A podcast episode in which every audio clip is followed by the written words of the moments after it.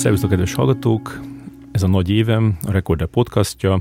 Engem Borga Ferencnek hívnak. Mai vendégem a műsor főcímzenének szerzője, Kristóf Norbert, aki emellett még 13 albumot is megjelentetett. Szervusz Norbi! Szia, sziasztok! Hogy, hogy ilyen sok lemezed van? Próbáltam kideríteni, hogy több lemezed van-e, mint Zoránnak, de nem, nem, nem sikerült. Valószínűleg azért van ennyi lemezem, mert ebbe tettem bele minden fókuszomat az ég egyet a világon, hogy zenéjek. Egy nagyon egyszerű koncepcióm volt, ami szerintem egyáltalán nem jön át, vagy nem jött át senkinek, hogy szerettem volna észrevetetni magam egy olyan emberrel, aki feljebb tud emelni a siker ranglétráján, és igazából én csak gyártottam mindig azokat a lemezeket, vagy azokat a dolgokat, amikre, amik épp így inspiráltak, és azt vártam, hogy innen majd egyszer ezt valaki észreveszi, mert átjön neki, hogy mennyire belülről jön, mennyire emocionális, mennyire egyedi, és akkor majd feljebb emel engem, és akkor majd Amerika, meg a világ, vagy akár Magyarországon valami magasabb dologba bele tudok kezdeni. Szóval valahol mindig vártam arra, hogy kívülről húzzon fel valaki. És azért gyártottam ezt a rengeteg dolgot, hogy ez megtörténjen. De ez még mindig megtörténhet, nem? No, valamilyen szinten megtörténhet. Az elmúlt években picit próbáltam így a háttérmunkára ráállni, meg azzal megbarátkozni, hogy nem én vagyok a front, hanem daltírok, vagy közösen csináljuk másokkal, és például egy ilyen szuper titkos tervem, amiről már elég sokat beszéltem, úgyhogy már annyira nem is titkos, hogy szeretnék valakivel egy közös produkciót létrehozni, ahol nem én vagyok a frontember. Egy ilyen háttér, egy ilyen zeneszerző, néha éneklek, gitározok, stb., de hogy egy, behúzni egy új frontot például. Volt veled egy interjú a, a Recorderben két évvel ezelőtt, amit én csináltam. Az a címe, hogy nyálasabb vagyok Elliot Smithnél, de alternatíva, mint karamell. Aha. Ezt csak hogy mondom a hallgatóknak, hogy azt érdemes elolvasni talán még, mielőtt meghallgatják ezt az adást. Nagy Gergő azt írta erről az interjúról, hogy Kertész Imre Kaddisa mellett ez a legjobb magyar szöveg a kudarcról. De most próbáljuk meg azt, hogy, hogy, hogy most kicsit átkeretezzük a, a te, te zenei karrieredet, és ne uh-huh. a, nem, a, nem a kudarc, hanem a, hanem a siker. Azt hozzuk ki uh-huh. belőle, hogy, hogy igazából egy igazából sikerült eddig elkerülnöd minden, ami rossz a pop szakmában, és, és meg volt minden, ami jó. Gondolom. Mi, mi az, ami rossz a pop szakmában? Vagy hát például, például ne, őrült rajongók, akik nem hagynak békén. nem tudom, mennyire sikerült elkerülni, de volt, hogy volt, de ja.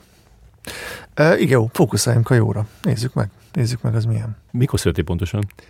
1980. szeptember 23. Miskolcon. Aha. És ott nőttél fel? Ott. Mikor kezdtél zenélni? 13, 14 angol zenék, Nirvana, Smashing Pumpkins, Green Day. Azt mondtad, hogy a legelső projekted az volt, hogy videójátékok zenére reppeltél. Igen, ilyen tényleg volt. Hát ilyen halandzsangollal reppeltem. Super Mario Brothers néven futott a cucc, és egy haverommal csináltuk, de ő nem csinált semmit. És akkor nagyjából ennyi, ennyi volt. Már nem, volt menedzser. Nem, nem tudtam felkelteni mások érdeklődését a zenére a köreimbe sajnos, azt kell, hogy mondjam, elég sokáig. Ott Miskolcon egyetlen ember se volt, aki így osztotta? Hát Gimitől már volt, de nagyon kevesen. Tényleg, tényleg olyan szinten, hogy azt, hogy Nirvana nem tudták, hogy mi YouTube, nem, az emberek nem tudták, hogy ezek mik. De még a lemezboltba se, az a durva. És a többiek mit hallgattak a, az osztályba? Gondolom Shy Guys-t, nem tudom, Kozsót. Ami egyébként így visszagondolva ilyen, ilyen romantikus emlék nekem is, én szeretem ezeket a dolgokat, ott akkor eléggé ellene voltam persze. És hogyan értesültél Kurt Cobain haláláról? Emlékszem? Ez nagyon érdekes volt, igen, emlékszek, hogy akkor még volt MTV-nk, és néztem az MTV-t, és láttam, hogy Courtney Love a felesége is sírva nyilatkozik valamit egy mikrofonba. És az az igazság, hogy nem, nem értettem, hogy miről beszél, nem értettem, hogy miről van szó, és másnap mentem be suliba, és egy haverom mondta, hogy, hogy hallottam, hogy meghalt a Kurt Cobain, és akkor esett le, hogy ez, az én, ez mi volt, ez, ez a Courtney Love-os cucc.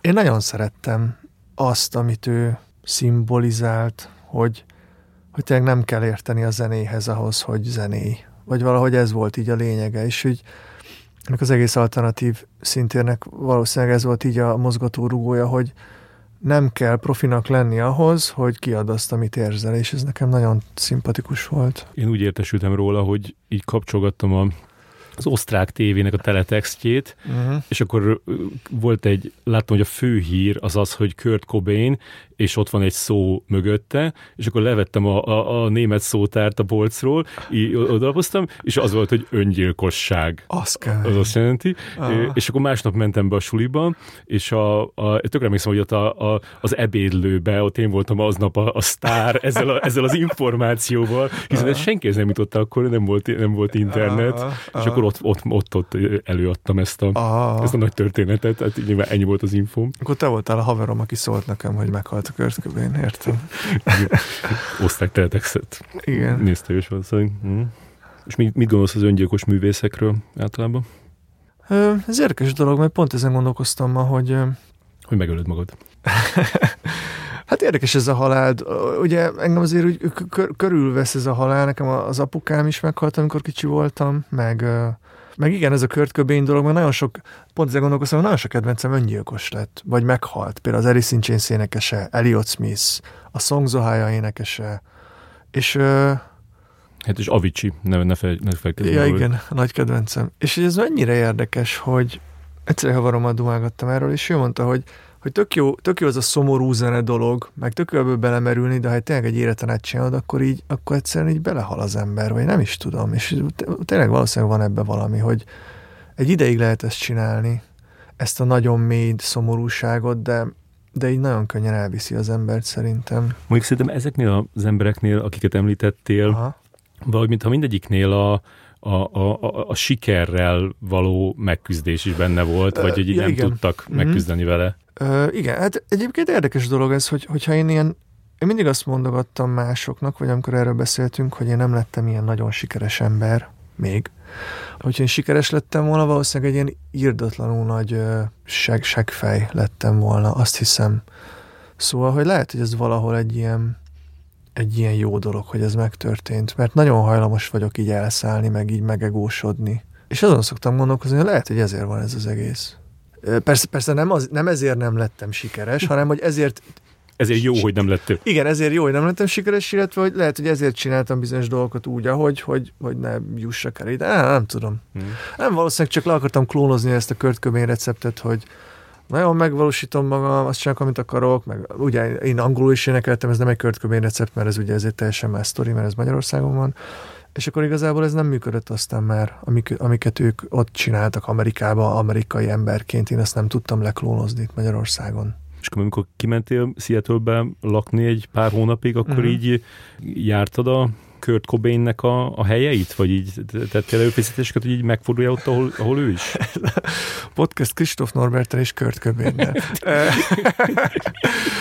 Egyébként vicces ez a Kurt. Én, én tényleg, tényleg, tényleg, nekem ő volt így a minden, mindenem. Imádtam azt az embert, és nagyon érdekes, hogy most már egyáltalán nem tudom meghallgatni amúgy. Képtelen vagyok hallgatni a cuccait. Képzeld el, az történt, ami egy nagyon érdekes sztori, hogy, hogy én stoppoltam befelé Seattle-be, vidékről, mert ezen én vidéken laktam, aztán ilyen, még Twin Peaks környékén egyébként, persze nincs olyan Twin Peaks, csak az a város, annak a környékén laktam vidéken, és onnan stoppoltam be Seattle-be, és felvett egy forma, és aztán nála laktam hogy így mondta, hogy hát van nála egy üres szoba, meg minden, és kiderült az arcról, hogy, hogy, hogy művész, meg mit tudom én, festő volt egyébként, így festegetett otthon, és zenélt is a 90-es években, és hogy ő ismerte Kurt cobain konkrétan, meg a Courtney Love-ot, meg a Pearl Jam Stone meg a, a Duff mckagan a Guns N' Roses-ból az osztálytársa volt, meg ilyen szinten, és rengeteget mesélt, és, és sehova nem mentem el meglátogatni Kurt Cobain helyeit, de hogy ő meg egy csomót mesélt róla, ami nagyon érdekes volt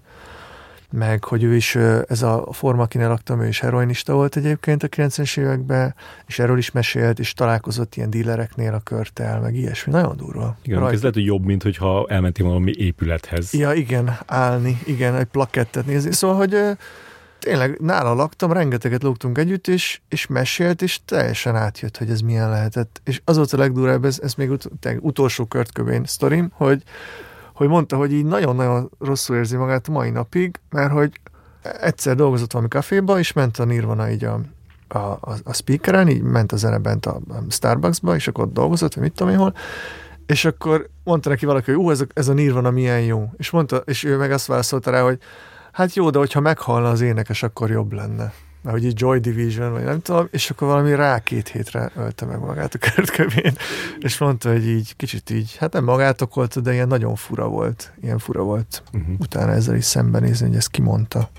És te soha nem akarod megölni magadat? Hát így a, a, a dolognak a, az ilyen, hát nem tudom, ezt lehet azt mondani, romantikus oldalával, de hogy igazából megölni nem akartam magam, de volt többször is, hogy azt kívántam, hogy így, hogy ne éljek.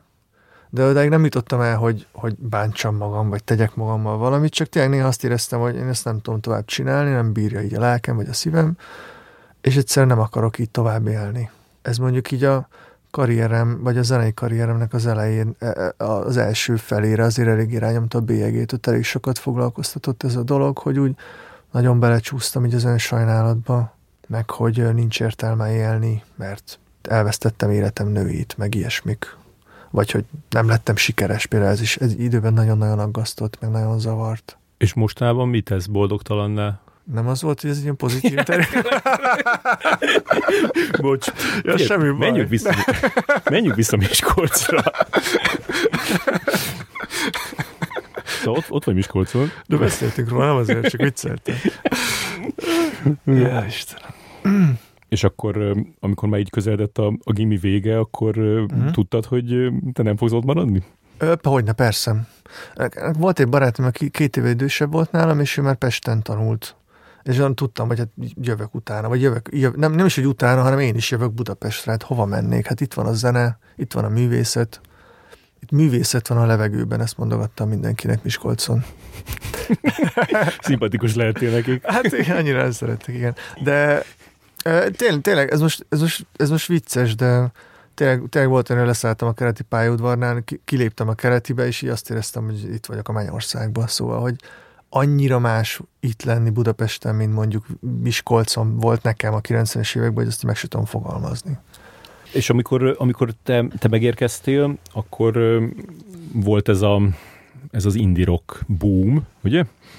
Hát ugye azután pár évre rá. Ah, mm, mm. Mm. És akkor e, e, ebből, ebből te mit észleltél egyből? Talán így Yonder Boy volt az első kör, bár az nem indie rock, ami, ami így átjött, hogy ez ilyen nagyon menő dolog, meg hogy őt külföldön is kiadták, meg jaj, ez nagyon menő, és ezt tényleg annak is, annak is tartottam. Az Amber Smith zenekar volt az első, amiből belebotlottam egyébként. Az ő koncertjeikre jártam le legelőször, és akkor abból lett aztán az óriás zenekar is, aztán ugye, hát utána jöttek ezek a Moog, Jagged, és fiatal hallgatók számára így össze tudnád foglalni egy kicsit ezt, a, ezt, a, ezt, a, ezt, a, ezt az indie rock boomot, hogy ez, hogy ez miből állt? Hát indie rock boom miből állt Budapesten? Hát abbo, nekem abból állt, hogy előtte voltam kint Londonban életemben először, és vettem egy szűk fekete gatyát, és hazajöttem, és mindenki meg akart verni, hogy buzi vagyok. És akkor igazából nekem nagyjából ebből állt az indie rock, és akkor ebből a szűk gatyából, meg a nem tudom milyen számomra menő outfitekbe lementem helyekre, és ott voltak azok az emberek, akik ugyanúgy öltözködtek, meg olyan zenét hallgattak, mint én, és fenn voltunk a MySpace-en, és ott beszélgettünk. Ez, nem tudom, mindenki tudja, hogy mi az a MySpace, ez olyan, mint most a Facebook, csak ilyen zenei dolog volt, meg hogy tényleg rengeteg ember van, aki egy helyre jár, és ugyanazt szereti. Igen, és ez így ment éveken át. Ment, hát ez 5-6 éven, hát, ja, 2010-ig azért úgy megyegetett ez mondjuk 2004-től, azt hiszem, vagy valami ilyesmi. Uh-huh. Te úgy kezdtél ebbe így, így részt venni, hogy, hogy kiraktál számokat a MySpace-re, és elmentél ezekre a helyekre, és ott ismerkedtél emberekkel?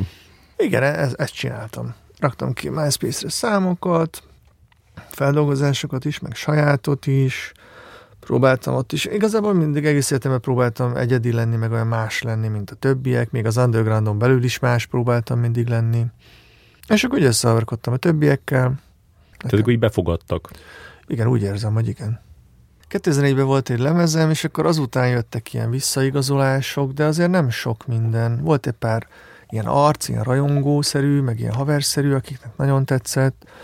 Meg a, volt akkor a, ez a rádiókafé, ami ott, ott, a, ott a Nesta volt műsorvezető, és akkor ott nyertem valami legjobb előadó az évben, mármint, hogy valami gondolom a kezdők között És aztán egy, minél, minél többet jártam bulizni, minél több embert ismertem meg, annál többen ismerték meg a zenémet, és ö, aztán ez így körbe ment. Igazából nagyon szűk volt ez a kör, szerintem kicsi volt, és sokan igazolták vissza egy idő után, hogy ez milyen jó, meg jaj de jó, meg jaj de szép.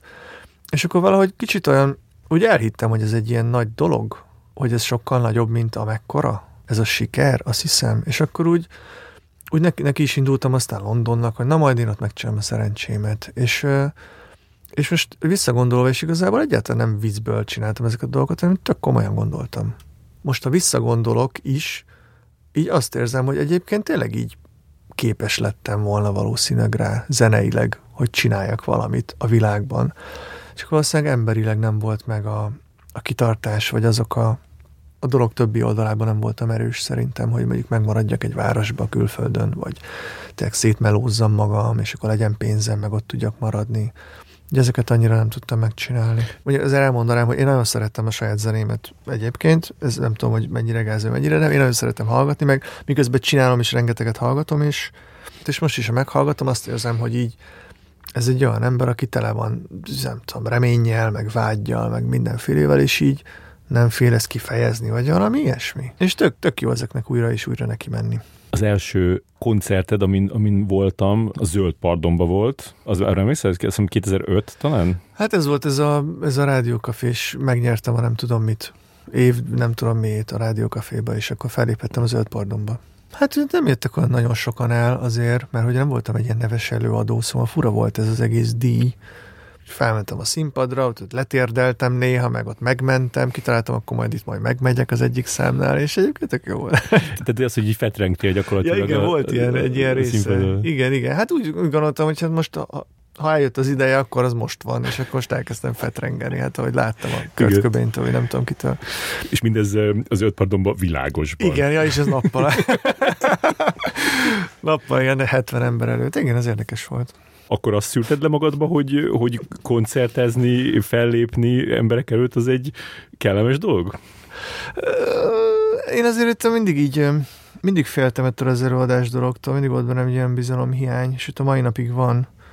Inkább úgy vagyok vele, hogy, hogy már ugye a felénél már kezdem elengedni magam, és akkor kezdek körülni, de így nem, nem vagyok egy erős koncertező ember, az igazság. Uh-huh. Nem ez az erősségem te nem is annyira szeretted, nem? Tehát, hogy nem, nem, nem, te nem az vagy, aki... Hát igen, de nem az vagy, aki így a, a színpadon vagyok ja, önmagam. Igen, igen, igen, igen. Nem vagyok ebben biztos, de valószínűleg pont azért, mert amikor vannak ezek a felvételek, hogy annyira ott, annyira átadok valamit abban a pillanatban, amikor felénekeltem azt a számot, és akkor mindig azt a momentet keresem, és ezt ugye élőben nem tudom megcsinálni, főleg nem zsinórba, és akkor valahogy olyan fura elvárni magadtól élőben, hogy felmész a színpadra, és na akkor itt most én most kb. félig meddig meghalok a színpadon, és most nagyon kiadom azt, amit érzek, de hát, hogyha most épp nem abba vagyok, akkor nem tudom kiadni, és akkor ez nekem egy ilyen konfliktus volt bennem, hogy, hogy akkor én ezt most nem tudom előadni, meg ez akkor nem jó.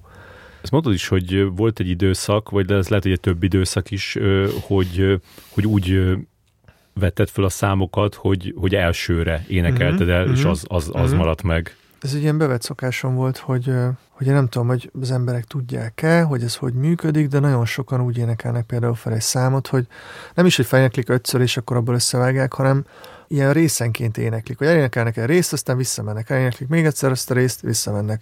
Szóval, hogy teljesen megakad így a, a, a görbéje, vagy ez a hullám, ami így a, a számban van.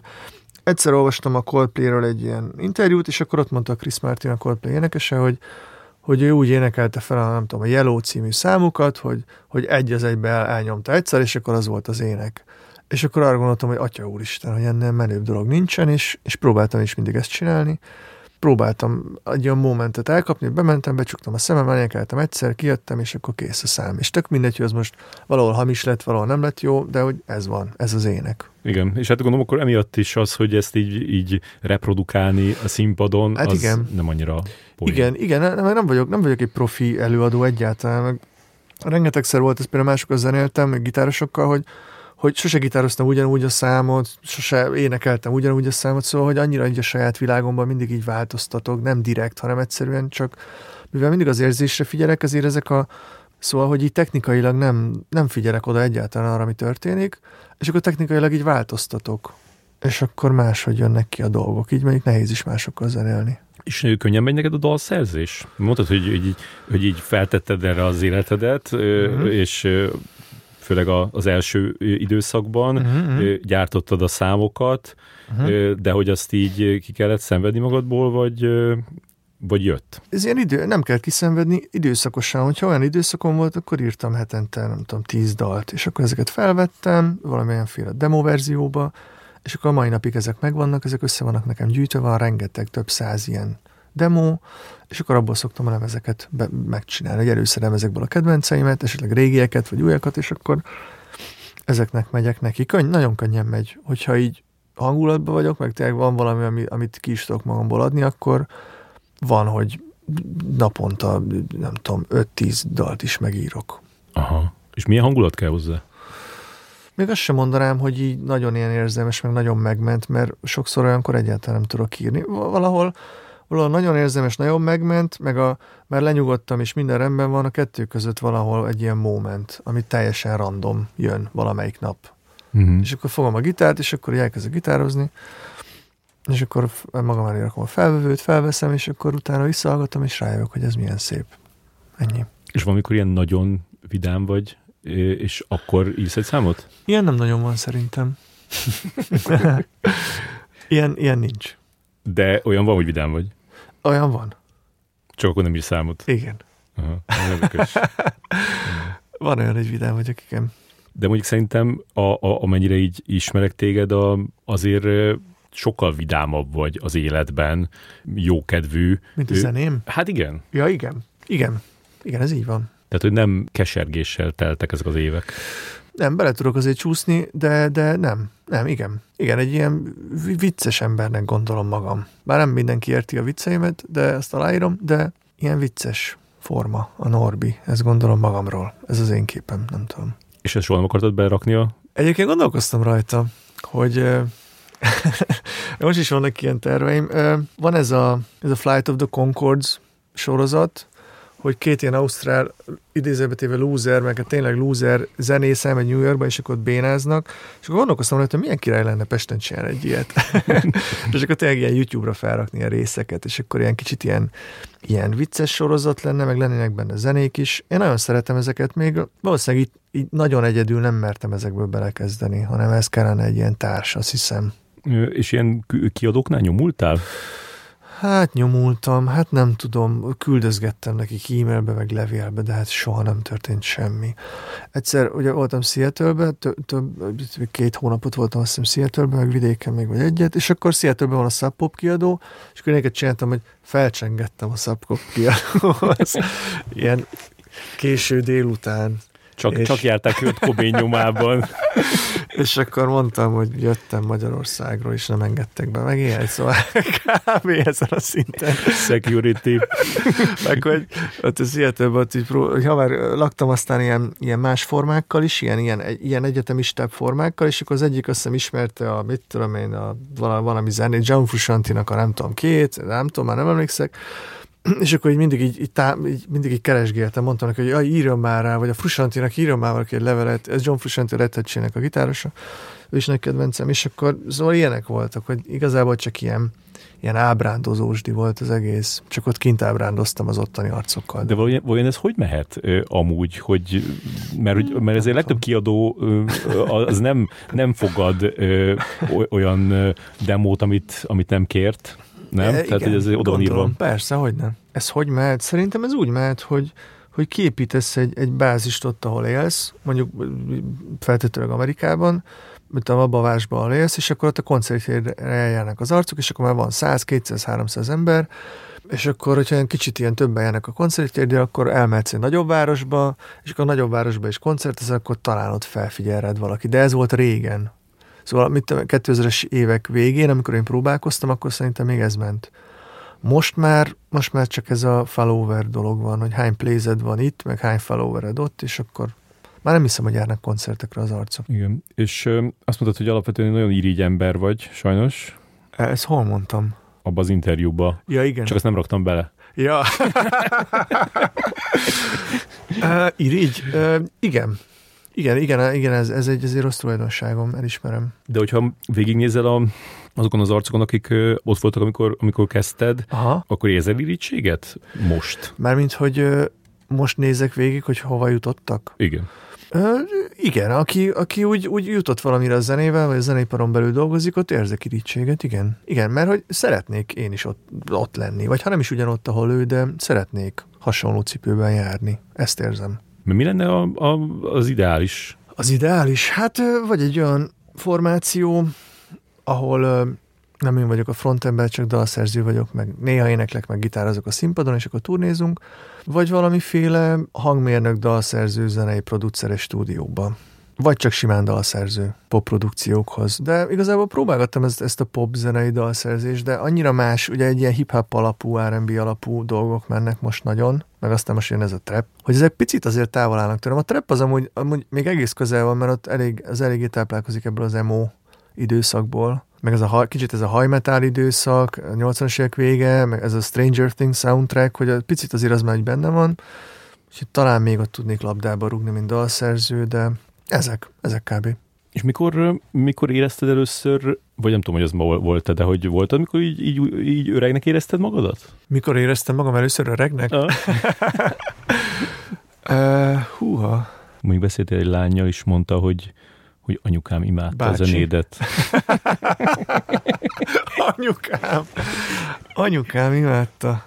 Hát olyan van, hogy beszélgetek egy lányjal, és akkor beszélünk egy zenekarról, és azt mondja, ja igen, apukám azt nagyon szereti. Hát ez alap. Egy pár éve persze. Hmm, szerintem egy olyan pár éve már öregnek érzem magam, azt hiszem. Egyébként az érdekes, hogy szerintem pont amióta hogy ez a koronavírus beüt, olyan két éve. Két éve van az, hogy, hogy öregnek érzem magam szerintem. Ott volt egy ilyen nagy epifanim, egy ilyen megvilágosodásom. Egyébként olyan sokat voltam akkor egyedül, meg épp szakítottam is egyébként egy barátnőmmel, és ez elég nehéz volt, és, és én ott, ott úgy rájöttem, hogy, hogy amit az, egész, ugye az elmúlt 15 évben csináltam, mind, mind a barátnőimmel, mind a zené, szóval így az egész az élet, amire az életemet feltettem, hogy, hogy valamilyen szinten az ellenkezőt csináltam, mint amit akartam. Hogy, hogy igazából szeretni akartam valakit, de nem nagyon maradtam meg senki mellett, meg csak úgy szeretetből akartam zenélni, de állandóan azon keseregtem, hogy jaj, a siker, jaj, a siker. És ott volt egy ilyen nagyon erős megvilágosodásom, és ott úgy azt hiszem, hogy rájöttem, hogy így mit kell csinálni, vagy hogy kell élni. Mármint, hogy nekem, nem mindenkinek persze. Közben korábban hogyan tekintettél ezekre a, ezekre a párkapcsolatokra? Az biztos, hogy, hogy ilyen jó alapanyag a dalokhoz, de hogy valahogy így emiatt így próbáltad ezt a folyamatos ilyen szívfájdalmat fenntartani?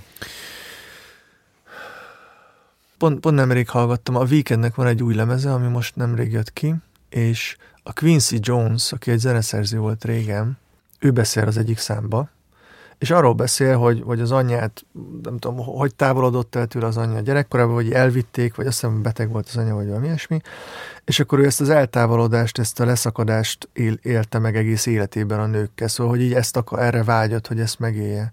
És akkor valószínűleg nekem is valami olyasmi történt, hogy, hogy az anyukámmal voltak olyan, olyan időszakaink, amikor úgy éreztem, hogy én úgy leszakadok tőle, vagy hogy elvesznek tőle, vagy, vagy el, el, eltávolodunk egymástól, és akkor igazából ezt a távolodás közeledést éltem meg a párkapcsolataimban is, és nem nagyon tudtam más csinálni. Mint hogy én szerettem volna más csinálni, meg akartam máshogy csinálni, de nem ment. Hogy egyszerűen nem tudtam ezt máshogy csinálni. Az, hogy mindig vagy közeledtél, vagy távolodtál? Hát, hogy, hogy, ez, hogy ez a váltakozás mindig jelen volt. Ez a közeledek, de aztán távolodok, aztán közeledek, aztán távol. Ez a tipikus, ez a, amikor elmegy, akkor hiányzik. Ha ott van, akkor miért van ott? Ez a se vele, se nélküle. És nem tudtam ebből kilépni. Egyszerűen képtelen voltam arra, hogy kilépjek ebből a szerepből. Ebből, nem is hát szerep, abból, hogy erre vágyjak. Nem, nem tudtam ebből kilépni. És akkor igazából ekkor építettem a művészetemet is, meg ilyen művészeteket, meg filmeket fogyasztottam, ugye, meg szerettem, amiben ez a, ez a állandó ilyen mozg... Ugye a filmekben alap, alapvetően van egy ilyen távolodás közeledés, hát mert egyébként miről szólna egy film, ez nem benne benne. Jól megvannak. Igen, egy ilyen tágulás, szűkülés, vagy nem tudom. És akkor, hát ugye sokan mondják azt, hogy, hogy oké, okay, megnézed az Aladdin rajzfilmet, de oké, okay, de utána mi, utána mi lesz az Aladdin meg Jászminnal? Hogy, hogy ez egy, egyébként tényleg egy ilyen érdekes dolog. Ezt csináltam. Ez történt, és két éve volt egy ilyen megvilágosodásom, és akkor éreztem azt, hogy de durva, hogy amúgy én szeretnék valakivel járni, meg hogy az nekem jó. hogy tényleg jó valakivel együtt lenni. És ezt gyakorlatilag két éve érzem, ez nagyon durva. Aha. És akkor visszagondolsz a, a korábbi időszakokra, meg kapcsolatokra, akkor így szégyelled magad? Igen, volt benne, igen, igen, van, van, volt, van bennem egy elég erős nagy szégyenérzet is, meg egyszerűen az, hogy mennyire hülye voltam, hogy ott volt valaki, aki szeretett engem, és én is szerettem, egy csodálatos lény, egy nő, és így ezzel, a, ezzel az oda-vissza játékkal igazából így elüldöztem. És hogy amúgy így lehet, hogy mai napig így együtt lehetnénk. Szóval ez érdekes. Rájössz a kérdésekre, és, és így az, az arra pillanatot Milyen rá, pozitív ez figyelj, az interjú. Fizikai hordozó jött ki valaha lemezet, ide, ide vág. Igen, kicsit ilyen... És váltás. jó. Kicsit ilyen rockinformban ilyen interjú, igen. Milyen hordozó jöttek, jött ki az új? Jó, beszéljünk a hordozókról. Jó. Jaj, fú, de azért ezt remélem azért majd még megvágod. Ja, de holnap jön ki, hát akkor nem tudod megvágni. nem baj, hagyd menjen Gonzó, ki, úgy, persze. Meg tudom magyarázni ezt a kérdést. Melyik kérdést? Fizikai hordozós.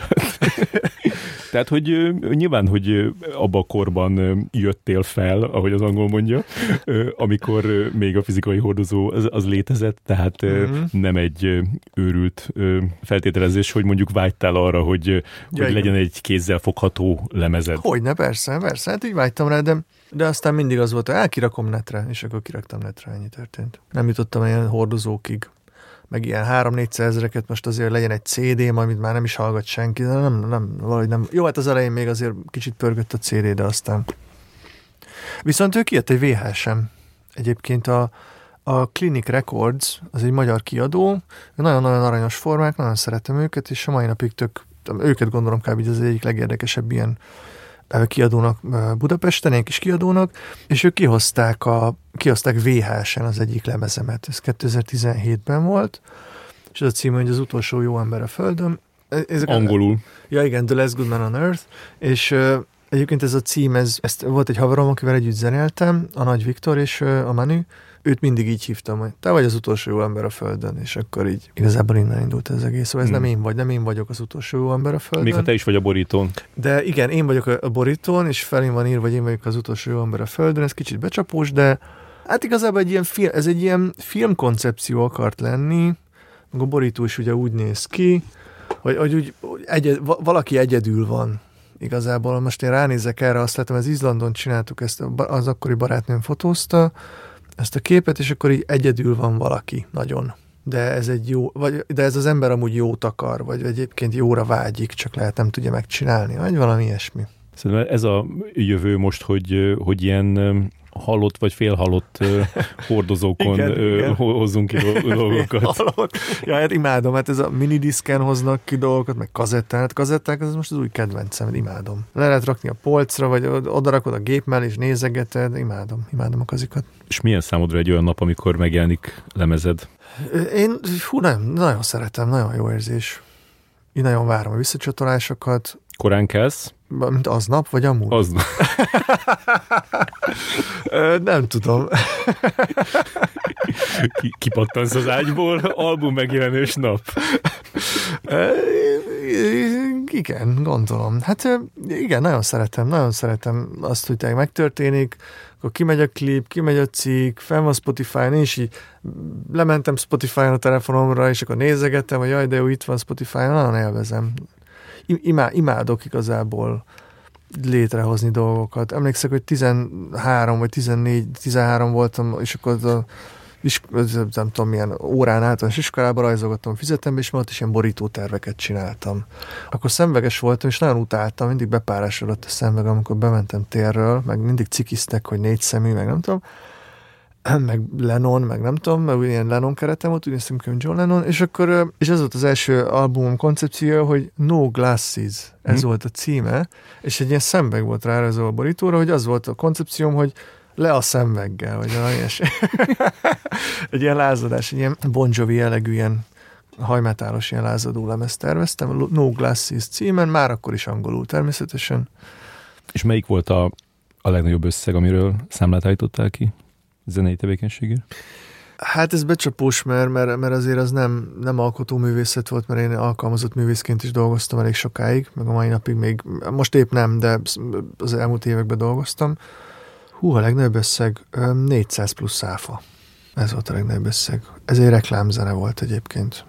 És az így bizsergetett különben így számlát kell mondjuk egy koncerttér? Hát nem nagyon volt ilyen. Mármint, hogy persze kaptam pénzt a koncertekért, de nem tudom, hogy lehet az pénznek nevezni. Ilyen száz alatti sztorik voltak ezek mind. És én mindig, mindig úgy voltam ezzel, hogy, hogy, így, hogy így nem, ez még nem számít, vagy ez nem fontos, vagy valami ilyesmi. És akkor majd, amikor eljutok oda, például egy időben ugye reklámzenéket is csináltam sokat, meg zenéltem is, és akkor azt gondoltam, hogy majd, amikor annyit keresek a zenélésemben, mint a reklámzenével, akkor majd az már, az már valami lesz. Úgyhogy nem nagyon voltam ilyen cipőben, hogy ilyen százezreket kaptam volna egy koncertemért soha. Jó, de amikor azért kezdted, akkor bármennyi az, az, egy, az egy öröm lehetett. Ja, az az igazság, hogy én nem, nem, ezért, nem ezért csináltam egyáltalán, nem érdekelt a pénz. Egyáltalán, a siker az érdekelt, és tudtam, hogy a sikerre aztán annyi pénz jár, hogy tényleg semmit nem kell csinálni az embernek, és ez nagyon tetszett, ezt imádtam. De egyáltalán nem motivált a pénz soha a zenében. És a sajátos éneklési stílusod hogyan alakult ki? Engem ugye mindig az érdekelt, hogy egyedi legyek. Ez valószínűleg egy ilyen személyiségjegyem, és valószínűleg ez a életem végéig. Hát az énekhangomnak van egy ilyen érdekes története, ami Szóval, ha valaki meghallgatja a 2004-es lemezemet, az a cím, hogy Bunny Demo, azon ilyen nagyon más, hogy éneklek, ilyen kisfiús, pedig nem voltam kisfiú, 24 éves voltam, és az utána levő cuccokon így teljesen megváltozott a hangom, és az történt, hogy igazából az történt, hogy találkoztam egy lányjal. És ezzel a, ez a lány volt az első ember az életemben, akivel teljesen meg tudtam osztani azt, a, ami vagyok. Hogy ott nem volt a kompromisszumok, meg á, ezt nem érti már, ez biztos nem tudja, mit jelent, vagy nem tudom. És hogy, vagy teljesen meg tudtam magam osztani, és még nem, hogy meg tudtam magam osztani, hanem olyan részeimet fedeztem fel, amiről nem is tudtam még addig. Szóval, és, és ezt egy lány hozta ki belőlem igazából az igazság, és onnantól fogva gyakorlatilag azt mondogattam régen az embereknek, hogy tőle kaptam a hangom. Ez kicsit azért ilyen terhelt sztori, mert mi van, hogyha ő aztán nincs ott, hogy akkor ott marad a hang, vagy ezzel mi lesz? És egyébként ott maradt a hang, meg így ott maradt e- az erre való emlékezés, meg nagyon sokáig beleragadtam ebbe a lányba, de hogy így, így, ja, tőle kaptam a hangom. Ez ilyen, valószínűleg ez nem teljesen így van, de hogy ez így tök jó, tök jó sztori, szerintem. És arra emlékszel, hogy, hogy mikor jött ki először belőled ez a hang? Ö, igen. Mert akkor gondolom nem az volt, hogy így próbálgattad. Ja, nem. Hanem nem. így... Nem, nem, hanem egyszerűen így, valahogy így egyszer csak így egy olyan, olyan mélységébe mentem le így a lelkemnek, vagy nem tudom, hogy mondjam, szóval nem a hangomat próbálgattam, hanem egyszer csak olyan érzelmek jöttek fel belőlem, amik mélyebbek voltak, mint az az előttiek, és az ilyen más hangon jött ki egy ilyen másik ének hangon jött ki. Nem a, a hangot kreáltam, vagy képeztem máshogy, hanem valami más honnan jönnek, jöttek ezek az érzelmek fel belőlem. Uh-huh. Mint amikor, mit tudom, mint amikor például beszél az ember, és akkor nem mindig ugyanúgy beszél. Ha hozzád szólnak a BKV-n, lehet egy másik hangszínen szólalsz meg, mintha most beszélgetünk, vagy mit tudom én. Hogy olyan máshonnan beszélsz, tudod, a fejedből, vagy mit tudom én, máshonnan jön a dolog.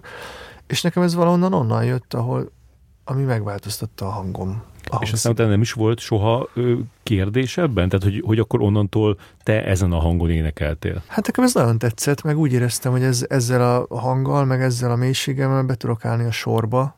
Úgy, úgy értem, hogy mondjuk a kedvenceim mellé, már mondjuk egy jó, hát ez most nagyon nagy kipően fog hangzani, csak úgy nem, nem vagyok annyira jó, mint a Cure énekese, de hogy úgy mellé tudtam már magam rakni, hogy lemegy egy Cure szám, utána lemegy egy én számom, és akkor nem sokkal rosszabb, vagy nagyon gagyi, vagy nem tudom.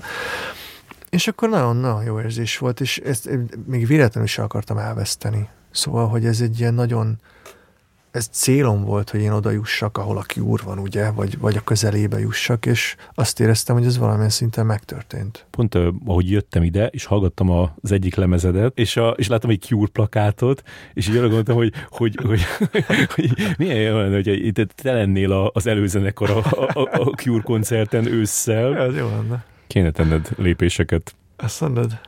Ja, a Cure az nagy kedvencem. Meg így, én így hangba talán, azért is mondtam a cure mert hogy hangba egy picit talán oda hasonlítanám magam. Vagy abba az iskolába, vagy nem is tudom, hogy fogalmazzak, hogy Kicsit ez a Cure iskola, hogy éneklek, azt hiszem. Igen, meg a zene is, de, de, A a, zene is de a, kicsit, a, annyiban szerintem a, a, a Cure iskola, hogy hogy ilyen merészen bánik ő is a, a- hangjával, és ilyen mer ilyen Aha. nagy gesztusokat tenni, és nagy lehetséges. váltásokat tenni, és ö, Mhm. benned is ez van. Meg, meg ő is azért elég mélyen is énekel például, hogy ilyen alt hangja van, meg aztán nekem én is inkább ezt az altomat erősítettem egy idő után, ezeket a mélyre kettes dolgokat. Abban is hasonlítotok, hogy ő is nagyon vicces. Tényleg? Aha. De komolyan? Komolyan, basszus, én, Én pár, tudom. pár éve így elkezdtem, Interjúkat fogtam nézni? magam, és elkezdtem Aha. interjúkat, Robert Smith interjúkat nézni, és basszus, i- ilyen kurva vidám, és ilyen nagyon vicces, tényleg nagyon-nagyon vicces, és, és így, így, kicsit ilyen fura is volt utána hallgatni zenét, de valahogy azt, azt is érzem, hogy, hogy ő, ő annyira meg hát tényleg, hogyha tudod róla, hogy együtt van a feleségével, nem De tudom, 40 egyébként éve. tényleg igaz amúgy? Mert ezen szoktam gondolkozni, ez mennyire durva. Tényleg együtt vannak a Igen. 17 éves kora óta, vagy valami Igen. ilyesmi. Ez Igen. annyira durva. Igen. És, és hogy, hihetetlen. még egy kicsit az, a Tom Waits is hasonló sztori, hogy, hogy ott is van egy ilyen image, Aha. meg van a, a, a, a teljesen ilyen konzervatív életvitel, A, Ö, és, és hát a Robert Smith még talán még jobban, hiszen hát az- azért ott, ott neki minimum egy, izé, egy ilyen szemétdombon kéne sírni magát álomba minden este. Ez képest meg tök jól el van. van ugye ez a film Sean Penn-nel, ami, ami, ami Sean Penn játsza, ugye ez a Robert Smith karaktert, vagy Robert Smith, ez, ez hihetetlen vicces, hogy így otthon, de hogy gondolom nem ilyen Robert Smith otthon, persze, Nem, csak nem, annyira igen. vicces. Igen. De az nagyon, az nagyon szuper ez a film tényleg, de az nem a, az nem a, tehát az nem a Robert Smith életét dolgozza fel. Az... És filmekben nem próbáltad elsütni a zenédet? Ja, de, de hogy nem, persze, hát ez, ez nagy, nagy vágyam volt mindig, hogy filmzene, vagy akár csinálják filmzenét, full soundtracket, vagy csak dalomat rakjam bele. Hát volt, voltam is ilyen, ilyen publisher cégekkel leszerződve, de soha nem adtak el semmimet igazából. Szóval nem, nem nagyon pörgött ez. Weyer Balázs tud a létezésedről? Tud, ő szokta a HBO sorozatoknak a zenét összerakni? Én nem tudom, ő kicsoda, nem ismerem. Na tessék. Valószínűleg nem. Akkor itt, itt a magyarázat mindenre. Ott volt is egy lemez, van is egy lemezem, egy 2008-as lemez, az a cím, hogy The Tree, a fa. Az például instrumentális verzióban az volt éveken, hát tíz éven keresztül az volt a vágyam, ugye tettem is érte, nem nagyon jött össze, hogy egyáltalán nem jött össze, hogy soundtrackje legyen mondjuk egy horrorfilmnek, vagy valami thrillernek, annyira király lett volna, és annyira tényleg oda is illett, meg az annyira erős is az, az anyag szerintem, de nem történt ez meg. Szerintem csináljuk azt, hogy já, játszd el azt a számot, Ja, igen. mert beszéltünk, hogy eljátszol szám. egy, egy számot. Csak nyomjam el akkor. Feri, ez neked megy. Na nézzük.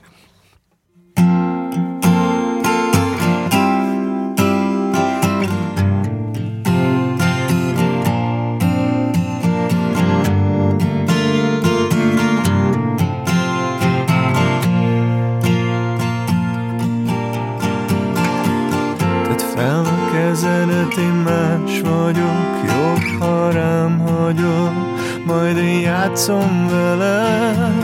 Az eszem elvesztem, ha rád gondolok, mert a tiéd vagyok, jobb, ha engedsz nekem. Tedd fel a kezedet, én más vagyok, jobb, ha rám hagyod, majd én játszom veled. Az eszem elvesztem, ha rád gondolok, mert a tiéd vagyok, jobb, ha engedsz nekem.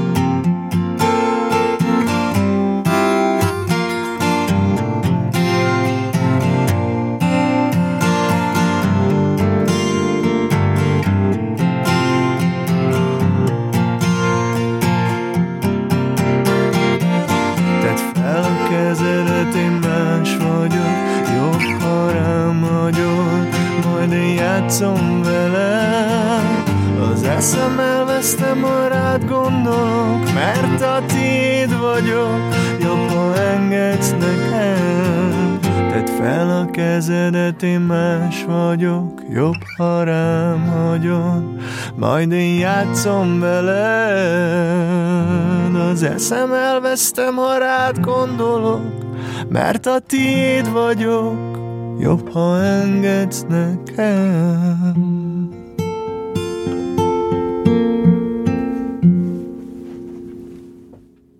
Csodálatos, köszönöm szépen. Hát én köszönöm, hogy eljátszhattam a kedvenc számodat. Igen, hát ez az egyik kedvenc számom valóban, és neked egy ilyen feldolgozás megcsinálni, az gyakorlatilag erőfeszítés nélkül, mert mindig azt érzem, hogy, hogy így, így teljesen így át tudod így, így folyatni magadon azt a másik számot, és így kijön belőle egy ilyen Kristóf Norbi verzió. Hát mindent nem tudok így megcsinálni, de hogyha valam, valamivel van egy ilyen emocionális kapocs, hogy vagy szeretem most, vagy, vagy, vagy, vagy úgy szerettem akkor, amikor ment, vagy, vagy esetleg amikor ment, akkor azt a korszakomat, vagy azt, szóval, hogy valahogy megérintett ez a dolog, bár akár a múltba, akár a jelenbe, akkor át tudom magamon folyatni, igen, és egy ilyen önmagamat csinálok belőle gyakorlatilag. És akkor tényleg teljesen elvesznek így az alapjai a számnak, és akkor kicsit olyan, mintha én írtam volna, csak más írta volna a szövegét. Ez egy nagyon, szóval nagyon-nagyon átdolgozom őket. Vagy ez valami, inkább egy ilyen tisztelgés talán, hogy valaki megírta ezt a dalt, én imádom ezt a dalt, és akkor úgy tisztelgek, hogy csinálok belőle egy ilyen saját verziót, ami tényleg saját. Egyébként remixeket is csinálgattam mostanában, képzeld el, vagy nem tudom, belefutottál-e, és azok a remixek is olyanok, hogy teljesen átírom az alapot. Sőt, sőt úgy csináltam, hogy csak az éneket használtam fel, és teljesen más alapokat húztam be alá, de úgy, hogy a harmóniák is, az akkordok is mások, és egy ilyen új dalt csináltam belőle. És mondtad, hogy sokat hallgatod a saját számaidat, uh-huh. de hogy, hogy hallgatsz még zenét? Én, én teljes ilyen Spotify, Spotify ember lettem. Az egyik legszebb nap a héten péntek, amikor kijönnek az új számok, meg a release radaron megjelennek az új dalok, meg a hétfő, amikor egy ilyen összeállítást kapok arra, hogy az elmúlt pár évben milyen dalok vannak, amik nekem tetszetnek. Én imádok új zenét hallgatni, és kizárólag, szinte kizárólag ezeket hallgatom, amit a Spotify ajánl egyébként. Én, én egy ilyen iszonyat kreatív hullámomba vagyok még mindig, és minden vágyam, meg minden gondolatom még mindig az, hogy valakikkel csináljunk közösen valamit. Most. Szóval így nem állt le ez az egész zene iránti vágyam, nem állt le a zeneszerzés iránti se állt le egyáltalán, meg, meg az, hogy fogyasszam a zenét vagy a filmeket, én így, így nem bírok leállni. Imádom. És még az, az is történik, hogy hallasz valamit, és ráiszar az emberre, hogy csináljunk valamit együtt? Ö, szoktam írni egyébként ö, előadóknak, általában grat, inkább csak gratulálok amúgy, vagy nem tudom, vagy, vagy ilyen nagyon őszintén, ilyen egyszerűen furán leírom, hogy úristen, ez nagyon szép, vagy valami ilyesmi. És azt láttam, hogy szokták venni? Szoktak neki nagyon örülni. Szerintem. Ugye csak az interneten, nem nagyon mászkáltam soha az elmúlt két évben, de hogy volt ilyen agylövésem, hogy tök jól csinálni egy olyan produkciót, ahol van egy rapper, ő, aki a frontember, én meg a háttérben néha éneklek. Egy ilyen follow the flow-szerűséget, egy ilyen alternatíva follow the flow összehozni újra a, a, a Super Mario Boys-t. Super Mario Bros. Igen. Boys. Igen, volt egy ilyen irány, hogy hát most miért ne, vagy nem tudom, és akkor úgy, úgy kezdtem barátkozni ezzel a gondolattal, de még nem találtam hozzá embert. De még nem kezdtél barátkozni a rapperrel. Nem, hát már, én már barátkoztam rapperekkel, de még, még egyik sem jött össze ez az irány. De már barátkoztam kettővel is, és mind a kettő nagyon tehetséges volt, nagyon szuper, de, de még nem állt össze. És te, te, te nem leszel álmos attól, hogyha új zenét hallgatsz? Álmos. Nem fáradsz el? Mert nekem mindig az, a, a, amikor, főleg régen, amikor még az volt, hogy vettem egy CD-t, Igen. hazamentem, Igen. beraktam, fölvettem a fülhallgatót, és elkezdtem, hogy mindig elaludtam a harmadik számnál. túl sok újdonságot kell befogadni. Nem, nem, ilyen, ez rám nem jellemző, ezt, ezt nem tudom osztani.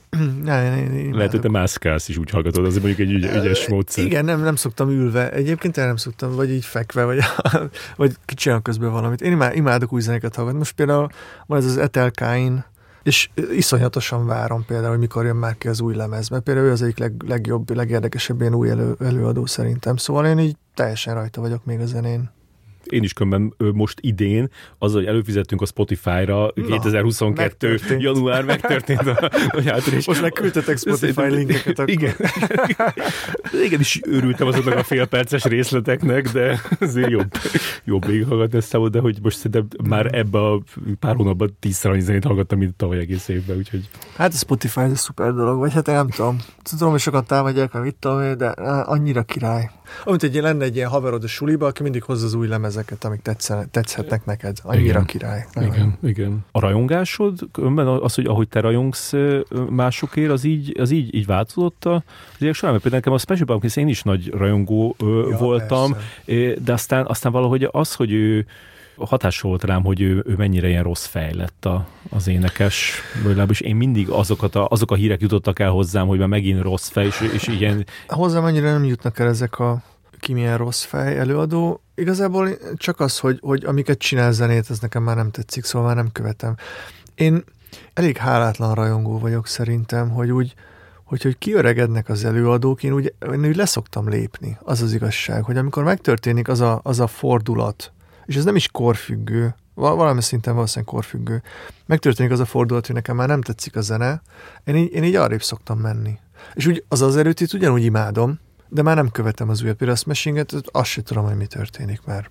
Pedig, pedig őrület, őrületes rajongójuk voltam. Vagy például jön az új Cure lemez, hogy így várom, hogy jön, de hogy igazából, igazából amúgy nem várom. Mármint, hogy meg fogom hallgatni, de igazából egyáltalán nem várom az új Cure-t. Szóval, hogy ez érdekes. Igen, igen utolsó három Cure-t azt már úgy, csak úgy félfüllel. Hát én már nem is tudom. Hát a Bloodflowers után nekem már nem is, azt tudom, amik jöttek ki. Azt tudom, mi a címük. De Depes Módar ugyanez egyébként. Meg az még érdekes a Spotify-on nézni, hogy, hogy amik mondjuk ilyen nagy számok voltak mondjuk 20 éve, vagy 25 éve e, ezelőtt, Aha. hogy kik azok, akik, akik, akik meg tudtak maradni úgy, hogy mondjuk a, a havi hallgató uh-huh. számuk az ilyen több milliós, mit tudom én, hiszem, ilyen Jim Blossoms, meg Goo Goo Dolls, uh-huh. meg tudod, mhm. ezeket a uh-huh. ilyen nyál bandákat uh-huh. a 90-esek közepéről, és akkor még mindig ilyen 10 millióan hallgatják őket, uh-huh. meg van, akit meg se, se hányan. Na de, na de mit, mit, mit az Iris-t, azt el, el tudom képzelni, hogy 10 millió hallgatják, de hogy többit nem. Ja, lehet, igen. Mert hogy ezek így fennmaradnak ezek a slágerek, vagy zombi, vagy cranberries, vagy mit tudom én. Igen. Ja, az durva, hogy, hogy tényleg igazából egy sláger kell ahhoz, hogy, hogy úgy megragadjál, hogy, ja, hogy egy életre. Egy életre. Durva.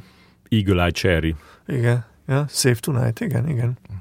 És emlékszel valakire a az indie boom időkből. Tudom, hogy te azért inkább magadra figyeltél, de hogy volt olyan, aki, akivel kapcsolatban meg voltál győződve, hogy, hogy ez nagy szám lesz, és, és nem lett az? Nem volt ilyen. Az igazság. Sőt, vagy hát nem tudom, mondhatok -e ilyet. Inkább azt... Most így nem. Azon lepődtél meg, hogy lett belőlük valaki. Nem, csak eszembe jutott az, hogy... Hát, Sejtem, kire gondolsz. azt meséltem már azt a sztorimat, hogy hogy egyszer, egyszer játszottam, gimibe játszottam, és Sonic Youth feldolgozás zenekarba, és kirúgtak, mert nem tudtam énekelni. Egyébként. Nem. Ez nagyon érdekes. És amit tényleg nagyon-nagyon rosszul énekeltem Volt, vagy, volt mi is Kolcon volt egy Sonic Youth igen, feldolgozás igen, zenekar? Igen, gimibe, akkor, meg mit, akkor meg mit panaszkodtál az előbb? Hát mert ez már a gimibe, gimi vége közben, akkor mit panaszkod? Igen, hát mert egy olyan, direkt egy olyan gimibe mentem egyébként, ahol a művészek gyűltek össze. Mondom, hát nekem ebbe a gimibe kell menni. És egyébként fel is vettek, ami tök nagy mák volt, mert nagyon nehéz volt bekerülni. Van. Ez Miskolcon, persze. És, és, és ott volt egy Sonic Youth feldolgozás zenekar, és én voltam az énekese, és kirúgtak, mert szarul, mert vagy kirúgtak, mert rosszul énekelt. Lehet káromkodni. Ja, lehet. Minden nem szeretek. És ez, ez, egy, ez egy ilyen nagyon érdekes pontja volt az életemnek, ezt így megélni, és nagyon-nagyon-nagyon-nagyon... És mondtad, hogy srácok, srácok, hagyd próbáljam még egyszer az cool thinget. Nem, hát bevettek valaki majd, ami csajt, azt hiszem, nem, nem is emlékszem. Hányba, volt? Volt. Hányba vagyunk? 90? 96. Aha, aha. Izét énekelted? A, a Diamond Seat énekelted? Hogyne, hát ez vicces. Hát a kedvencem volt. Hát ez, úristen, ez a legcsodálatosabb szám a földön. Igen. Igen. Milyen traumák értek még? Azóta? A, pozitív interjú? Hát, traumák. Hát ilyenek, Zenei? ilyen pofonok, pofonok, pofonok az élettől. Igazából jöve, szerintem a legalapvetőbb pofonok, ami egy ilyen, egy ilyen, egy ilyen pattern lett az életemben, az az, hogy egész menő, meg sikeres, meg híres emberekkel hozott össze az élet, hogy csináljunk közösen valamit, és szinte semmelyikből nem lett semmi. Emlékszek például, például SP-vel is majdnem csináltunk egy közös számot, azt is tökre vártam, hogy jaj, de izgalmas és abból sem meg elhagyta, fogta magát is elhagyta az országot. elhagyta a zeneipart. hát ez még azelőtt volt. És, Bocsánat, inkább fotóznék. Ezt hagyjuk. Inkább ezek, hogy, hogy, hogy mindenbe egy picit belekóstoltam, tök jó volt, tökre elindult valami, és aztán hopp, aztán vége mit tudom én, amikor mondjuk a Follow the Flow zenekar mesél, hogy hát ők az undergroundból jöttek, nem tudom, és akkor hopp, egyszer ők lettek, aztán egyszer csak ők lettek az új republik, hogy az egész ország imádja őket, megismeri. Hogy ez a hopp egyszer csak ez nem történt meg. Ez, ez volt szerintem az én nagy szívfájdalmam, hogy úgy, tök sok mindenkit ismertem, mai napig sok mindenkit ismerek, és jóba is voltunk, meg mit tudom én, meg lógtunk is, meg bulisztunk, meg aztán alkottunk is együtt dolgokat, és valahogy úgy nem, nem, nem, nem velem vitték tovább a szekeret, vagy hogy mondjam. Uh-huh, tolták. Tolták, igen. Most lehetne a Cure koncerten ezt, hogy, hogy hát igen, hogy így lejátszod a, lejátszod a szettet, és az utolsó számnál kislattyogod a melléd Robert Smith, így a válladra teszi a kezét, és mondja, hogy good job, my son. My son, ez, ez jó lenne, ez jó pofa lenne. De milyen jó az Robert Smith meg Churches az a szám, az nagyon, mennyire nagyon. jó. Úristen. Én voltam Cure koncerten, Szegeden, életem egyik legjobb, legjobb koncertje. Arra, azon nem voltam, de emlékszek. 2005? 4, 5, 6? 6, én is 6, de, a, de, hogy, de, hogy, de hogy a, akkor pont egy ilyen, egy ilyen fiatal zenekarral volt, tehát akkor Aha. csak ő volt a, a, az Aha. öreg, és hát valami elképesztő, hogy milyen izé, húzás volt ott, és arra emlékszem, hogy így így elkezdődött, és aztán két és fél múlva meg így, úristen, mi volt ez? Igen, arra hallottam, hogy ez Pedig minden koncert, vagy hát a, a, legtöbb koncert kibaszott unalmas, nem tudom, ez feltűnt neked. Mármint amúgy a koncertek? Amúgy a koncertek, igen. Biztos vagyok benne, hogy azért te is sok olyan koncerten voltál, ahol azt érezted, hogy ebből a zenéből elég lett volna mondjuk három szám, nem? és nem tizenöt. Gondolom, ja. Nem, nem, igen. És a címadás könnyen megy neked? Ez a címadás nekem egy ilyen játék volt mindig, meg, meg a, amit már mondtam is, hogy, hogy azért csináltam a lemezeimet, hogy, hogy így feltűnés keltsek egy olyan ember, em, ember előtt, aki feljebb tud emelni engem a ranglétrán, vagy, vagy sikerbe, vagy ki tud adni, vagy, vagy összeállunk zenélni, vagy mit tudom én. És ezért ez csak egy játék volt, és akkor mindig ilyen filmekből, meg képregényekből, meg az életből fel, volt egy jegyzetfüzetem, felírogattam ilyen mondatokat, és azok lettek a címei a számoknak egyébként. Én azt gondoltam, hogy ez a legművészibb dolog a világon, de azt, hogy ez most hogy jön azt nem tudom, így utólag természetesen. Van egy-kettő szerintem, ami, ami mellé nyúlás is, azt majd ö, meg, megbeszéljük. Na. Hogy Szerintem kezdjük el a... A, a mellé nyúlásokkal. Nem a mellé nyúlásokkal, csak kezdjük el onnan, hogy, hogy a, szerintem már elmondtad a, a, a Bani demót, nem? Hát igen, meg hát az olyan, hm, nem tudok vele azonosulni. Annyira más voltam ott, meg annyira az annyira más, mint utána az összes többi. De emlékszem, hogy azért, azért úgy körbe ment az a lemez, tehát hogy... Igen, igen, körbe ment egyébként valamennyire, igen, igen. Mesélj az Annáról. Nekem, nekem arról hmm. a legtöbb lemezedről a Cure jut eszembe, Aha. de az Annáról a Sigur rossz. Ha, érdekes, érdekes. Szerettem akkor azt nagyon, igen. Hát ez volt talán az első olyan lemezem, amiben tényleg olyan művészien éltem meg a dolgokat, meg vettem fel, rengeteg demo, meg rengeteg ilyen előkészület volt, egy vagy két éven át csináltam, és aztán abból kiválogattam a, a 30 dalból azt a hetet, amit befejeztem. Ez volt az első ilyen komor, sötét, nagyon mérőjövő, amire nagyon-nagyon büszke voltam, és a Forget Your Name című szám a mai napig emlegetett egyik legjobb számom mások szerint, pedig tényleg egy ilyen slágerként hasított végig a szubkultúrán annó. Kostil Danila meg a GG csinált hozzá videóklippet. Igazából azokból az Anna nevű lány, akiről szól a lemez, vagy akihez így címeztem a lemezt, az ő fotói vannak a klipben, meg ő is egyébként azt hiszem ott szer, áll, egy pillanatra megjelenik. Szóval úgy valamilyen szinten egy ilyen lenyomata lett ennek a lemeznek, ilyen vizuális lenyomata, hogy az a lány, akiről szól a lemez, az ő képei lettek ott úgy talán ő van a borítón is, nem? Ö, igen, ő van a borítón, azt ő csinálta saját magáról, ezt a fotót. Amikor még nem volt divat a selfie. Hát gondolom. Ezt is ti be. Hogyne. És aztán Uh-huh. De akkor azért mondjuk el, hogy, hogy, hogy köz 2007-ben uh-huh. kijött, és akkor uh-huh. ez, ez, ezzel meg volt elégedve, hogy, hogy ezzel így, ahogy ezt így fogadták, vagy nem tudom? Igen, igen, igen, el voltam elégedve, gondolom. Így a szubkultúrán belül azt éreztem, hogy így lettem valaki, ilyen kicsit el, eliszálltam magamtól, én örültem, boldog voltam. És aztán The Tree. Na, ez, erről beszélünk, amikor azt mondom, hogy a címadás. Ja, értem. Ja, hát ez ilyen direkt. hát ez ilyen direkt, hogy itt, itt tudom én, az volt a koncepció. Nehogy túl magasra törjél, jött ki a The Tree című lemező. Olyan címeket akartam adni, meg az egész lemezen összes szám ilyen, ilyen dö valami, ilyen egyszavas, mint voltak régen ezek a ponyvaregények, hogy The Find, meg The nem tudom, és akkor gondoltam, jaj, de ez milyen művész, meg érdekes. Hát ez egy ilyen kísérlet, ez, ez egy ilyen kísérlet volt, egy ilyen emo... De akkor melyik fára gondoltál? Vagy nem volt ilyen konkrétva? Igazából ez a Dötri, egy ilyen zenekart akartam... A mikrofonba beszélj. Ja igen, bocsánat. Egy ilyen, egy ilyen zenekart akartam létrehozni, aminek az a címe, hogy Tree. Hogy ez egy ilyen zenekaros próbálkozás volt, de aztán beolvasztottam a szóló lemezeim közé. Egyébként van egy fa az ablakom előtt, ahol a mai napig még lakok, egy ilyen nagyon, én ötödiken lakok, és felér pont az ötödikig egy ilyen óriási fa, és azt nagyon sokat nézegettem, nem tudom már honnan jött ez a Tree, nem emlékszem, lehet, hogy innen. Én úgy emlékszem, amikor kijött ez a, ez a Tree, akkor, akkor ezt úgy, úgy vettük, hogy, hogy Norbika kicsit leesett a lóról, Hát kicsit így arrább, arra, arrább másztam, vagy nem tudom, olyan irányokban nem kellett volna talán. Én próbáltam ilyen keményebb arc lenni, de nem sikerült. Igen, mert az tényleg, az tényleg a Cure-nak az a mondjuk nem is annyira a Wish, mint inkább a, az a, mi volt, hogy volt utáni? Wild Mood Swings. Kicsit ez a Wild Mood Swings-es, ja, az, amikor így nagyon ilyen teljes erőbedobással ja, ilyen keménykedik keménykednek. Valaki? Aha, hát olyasmi, igen, igen, igen. De neked úgy jött le ez az anyag akkor, hogy, hogy ez ilyen nem jó?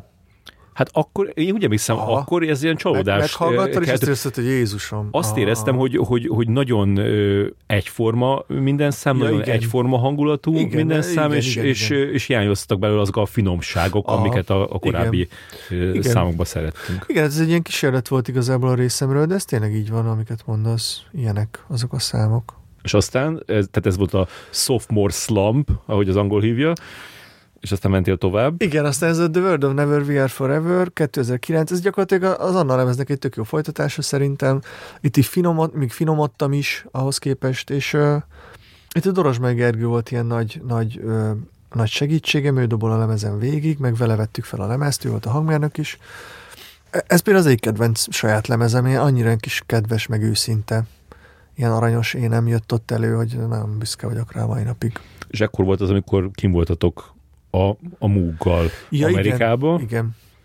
Hát ezelőtt volt, hogy el, életemben először voltam Amerikában, a Moog zenekar ö, segítségével, és, és tényleg annyira megérintett, meg annyira szuper volt, meg ott a Gergővel, Doros meg Gergővel annyira így egy hullámra kerültünk, meg össze melegettünk, összebarátkoztunk még jobban, hogy, hogy aztán nagyon jó volt egyszerűen vele lenni, és vele csinálni egy lemezt már a Gergővel beszéltünk e, e, ebben a műsorban mm-hmm. arról a, arról a turnéról. Te az, ab, ab, abból mit láttál, hogy te hogyan éreztél azzal kapcsolatban? Alapvetően az, hogy Amerikában voltam, és körbe mentünk egy kis busszal, hát ez egy minden álmom volt gyakorlatilag. Sőt, nem is tudtam, hogy ez az álmom, amíg oda nem kerültem. Annyira fantasztikus volt. Olyan volt, olyan volt az egész, mint egy filmben lenni, mert hogy ugye szinte csak amerikai, vagy nagyon sok amerikai filmet nézek, és ez olyan volt, mint a belecsöppentem volna egy filmben. Nagyon durva volt. Olyan, olyanok voltak a színek, olyan volt az égszíne, olyanok voltak az emberek, olyan volt a hangulat.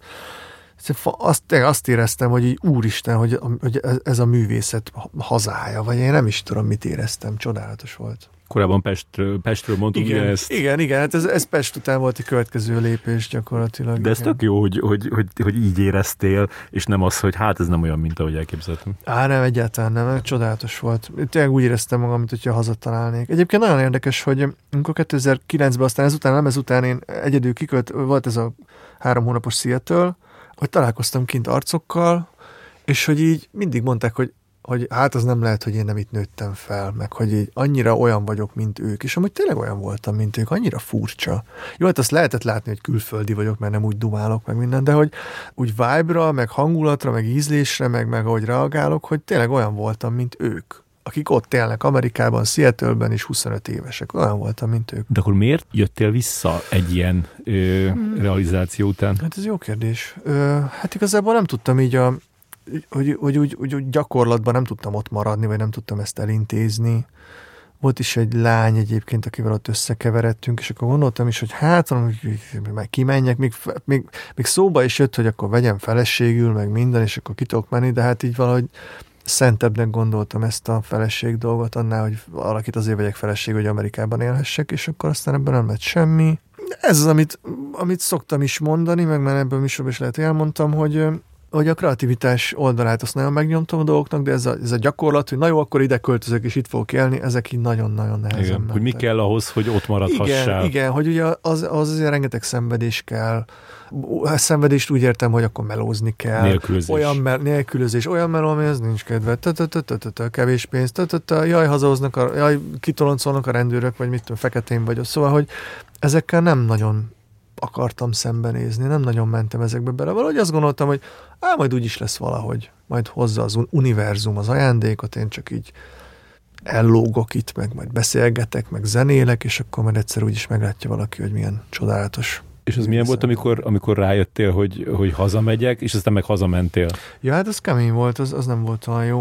Ott is van egy haverom, a keresztes Lóri, aki például az Anna lemezen is sokat segített, meg munkálkodott, meg aztán utána is sokat segített nekem zenébe, hogy, hogy például emlékszek, hogy megkértem arra, hogy költözzön oda hozzám, mert annyira depressziós voltam, annyira magam alatt voltam, hogy ezt nem hiszem el, hogy a, az anyaföldről hazajöttem, vagy ez, ez fura ilyet mondani, hogy az az én anyaföldem, de hogy annyira azt éreztem Amerikában, annyira megtaláltam az otthonom, hogy, hogy nagyon-nagyon nehéz volt így visszacsatlakozni Budapestbe, és, és például hozzám költözött hónapokra egy haverom, és ez tök jó volt. És megkérdezed, hogy beszél angolul.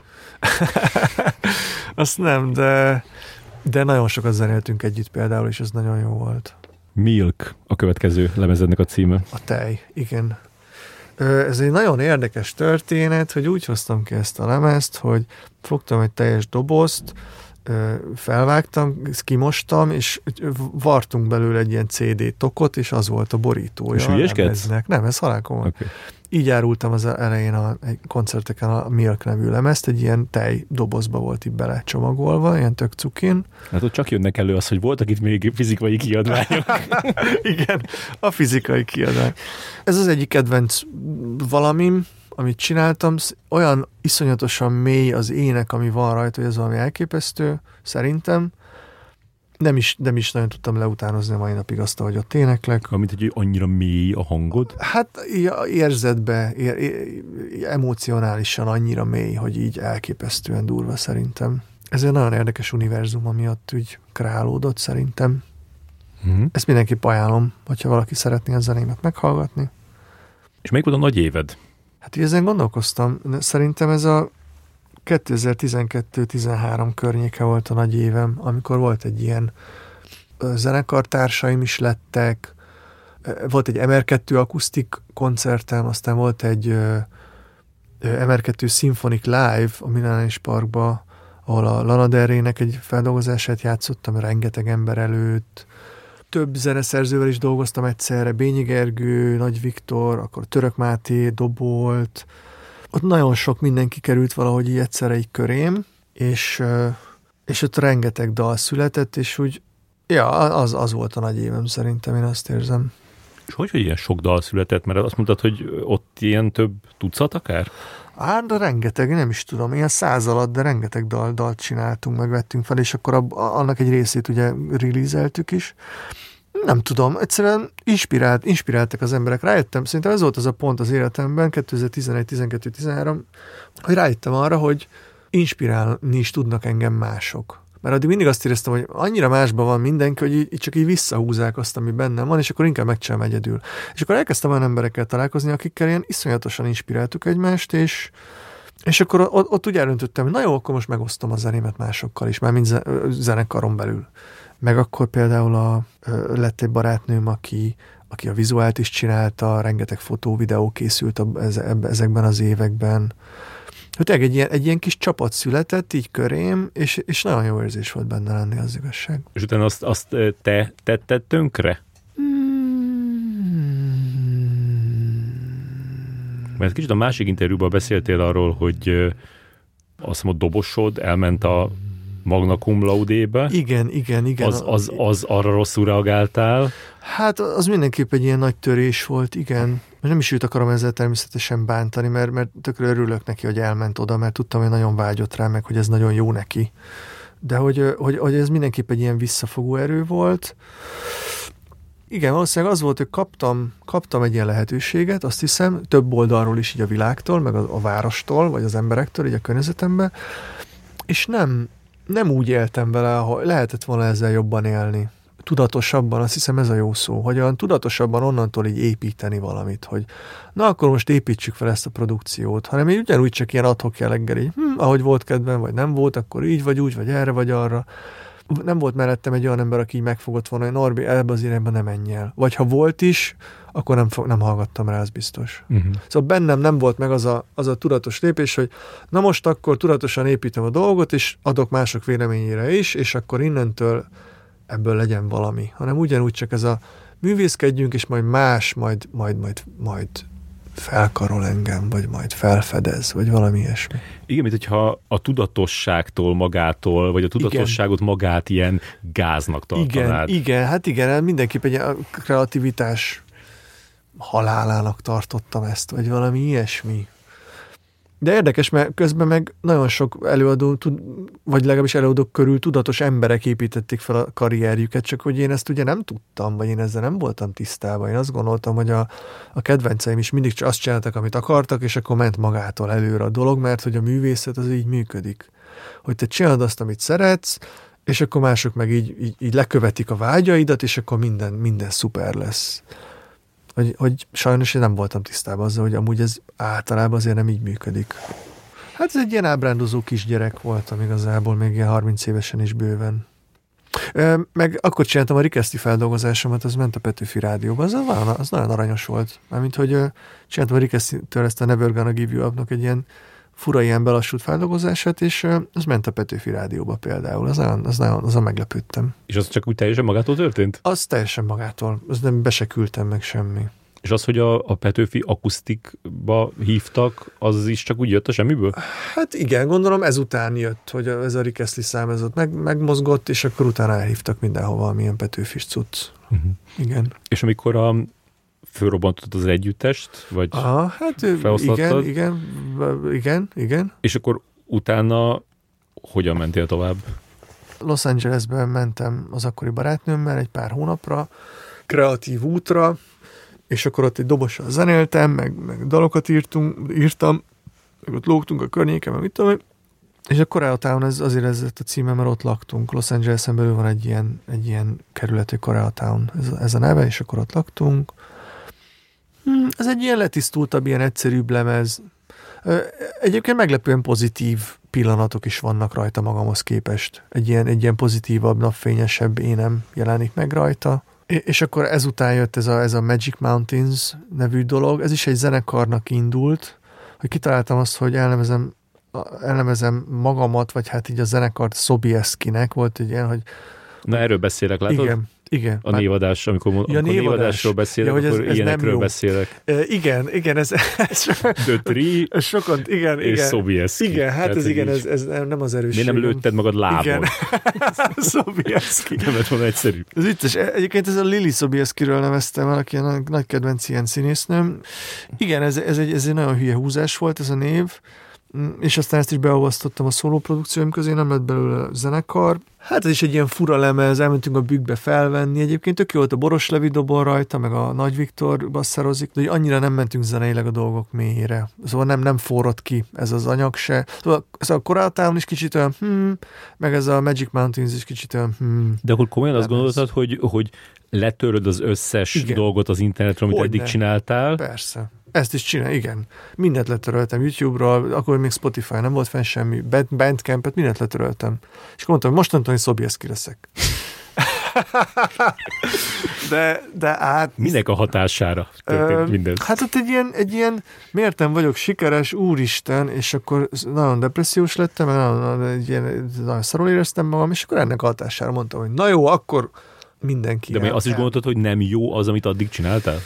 Vagy ennyire nem mentél bele Nem valóban? tudom. Nem tudom, azt ér, nagyon meg voltam sértődve, azt éreztem hogy hát én így mindent beleteszek ebbe, ez még ez nem, nem tudom, hogy tudja rólam valaki, vagy, vagy tudják az emberek, de még rengeteg ilyen terápiára is járok, ugye mai napig egyébként, meg ilyen spirituális közösségekbe, és akkor 2007-től én így jártam mindenhova, hogy jaj, valaki segítsen meg, vagy mondja meg, hogy, hogy kell sikeresni, hogy, hogy csináljam, hogy itt van a zeném, itt van bennem ez a nagy, ilyen ér, ez az iszonyatosan mély érzés, hogy hogy tudom ezt a munkámmát csinálni, vagy sikerre vinni, vagy valami, és én annyira haragudtam, hogy ez így nem jött be, mit tudom, eltelt ez a tíz év, És így ültem, és így, így, így haragudtam, hogy nem hiszem el, hogy ez miért nem jön össze, hogy mi, mi történik, hogy ki vagy, mi van velem. És akkor így szerintem egy kicsit így meg is bolondultam, és akkor így letöröltem mindent ez a én most megsértődtem, vagy valami ilyesmi időszakom hmm. volt. De azért nem úgy törölted le, hogy ne lehessen visszacsinálni. Ja nem, hát ugye azért meghagytam a, a, a vinyókon, meg, meg kazettákon, mit tudom én, hol a, a zenéket, csak ugye netről, meg így az emberekkel letöröltem mindent. És ez meddig tartott? Nem, szerintem egy évig kb. Hmm. Évig azért húzódott ez a dolog.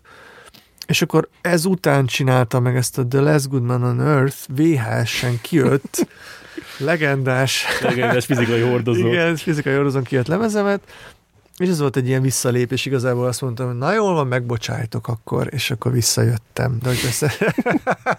jól van világ.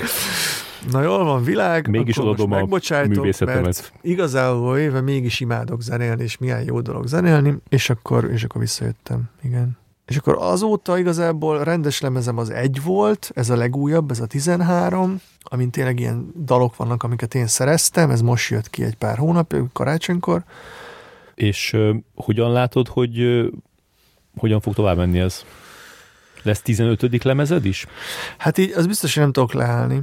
Mert mint hogy már most elterveztem egy új lemezt egyébként, meg már úgy volt, hogy már nyár elején ki is hozom, de aztán aztán itt minden, minden történt velem így a magánéletemben, aztán inkább most úgy azzal vagyok elfoglalva, de...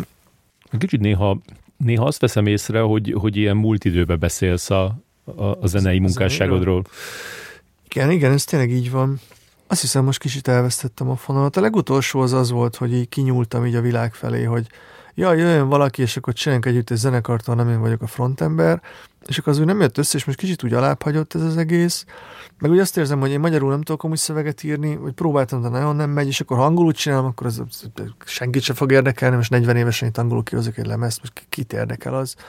Talán, talán abban látok rációt, hogy magyarul valamit összehozni, valami dalszövegíróval közösen, ezen is gondolkoztam, vagy valakivel közösen, csak mondjuk ez olyan, hogyha most kívülről várom a megoldást, meg a segítséget, akkor az lehet, hogy nem jó koncepció. Az kicsit ilyen gyávaság, vagy hogy akkor így elbújok, hogy jó, akkor kívül, ez megint ez a valaki emeljen fel engem, hogy akkor nem önmagam emelem fel, hanem majd akkor valaki majd segít nekem, és megírja a szöveget, vagy énekel helyettem. Az is van, hogy... Na mi van? hogy érzek egy olyat, hogy, hogy így, így kicsit azért jobban betagozódtál a többségi társadalomba az utóbbi igen, időben. Igen, igen. Elkezdtél rendes emberé váltál, lett egy stabil munkahelyed, tisztességes fizetés. Igen, ezek megtörténtek. Megtaláltad magad a Strabagnál. Meg, ha nem is ott, de igen. Uh, igen, megtaláltam magam egy cégnél, igen, van ilyen munkám, hát uh, igen. Céges kocsi, azért. Erre senki nem számított. Igen, én nem számítottam rá, ez biztos. Nagyon furcsa. És mit értettél meg ebből? Mit értettem meg? Magadról és a világról. Szerintem azt értettem meg, hogy, hogy, hogy főállásba dolgozni az nehéz. És hogy az, hogy az emberek fáradtak, azt most már tudom, hogy miért van, meg ilyenek. ilyen, ilyen negatív dolgok. Azt értettem meg abból, hogy van, van most egy ilyen úgymond idézőjelbetéve rendes munkahelyem, hogy és nagyon negatív, jó Istenem.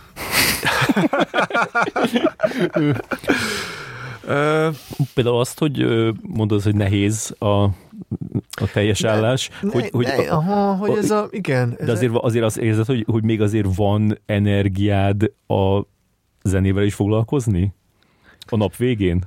Érzem, hogy van energiám a zenével foglalkozni, csak kicsit, igen, most úgy picit abba vagyok, hogy úgy most akkor merre? Vagy most akkor, most hogy így, most ugye a zenei karrierem is azért lefutott egy 15 évet, és akkor úgy nem nagyon léptem egyről a kettőre, és akkor most már időm sincs annyira rá, és akkor most mi legyen? Most ilyenkor mi van? Hogy iszonyat ilyen kreatív vágy van bennem, hogy kreatív dolgokkal foglalkozzak, de hogy ilyenkor most akkor mi van? És mit csináljak? És én ez tényleg hogy az igazság, hogy nem tudom, hogy mit csináljak. Hát szerintem az egyik, amit csinálhatsz, hogy teljesen elengeded azt, hogy ez hogyan fog lecsapódni a, a, a világban, és csak arra figyelsz, hogy, hogy mi az, amit te szeretnél előállítani. Mi az, ami, mi az, ami hiányzik a világból, és te bele tudod rakni. Hát ez a szerelemzenélés végül is, amiről beszélsz, hogy szerelemből zenél az ember. Azt csinál, ami tetszik, neki ez jó van. Hát jó, de mondjuk azért eddig is ezt csináltad, Igen, csak közben volt egy, még egy ilyen hülye gát is a fejedben. Volt, volt, volt egy ilyen gát, igen, igen, eddig is ezt csináltam. Hát valószínűleg ezt fogom tovább folytatni, igen, igen. És akkor valahogy összeházasítom ezt a két életet, ezt a kreatív művészetet, meg ezt a hétköznapi munkaéletet, és akkor lesz belőle egy idővel.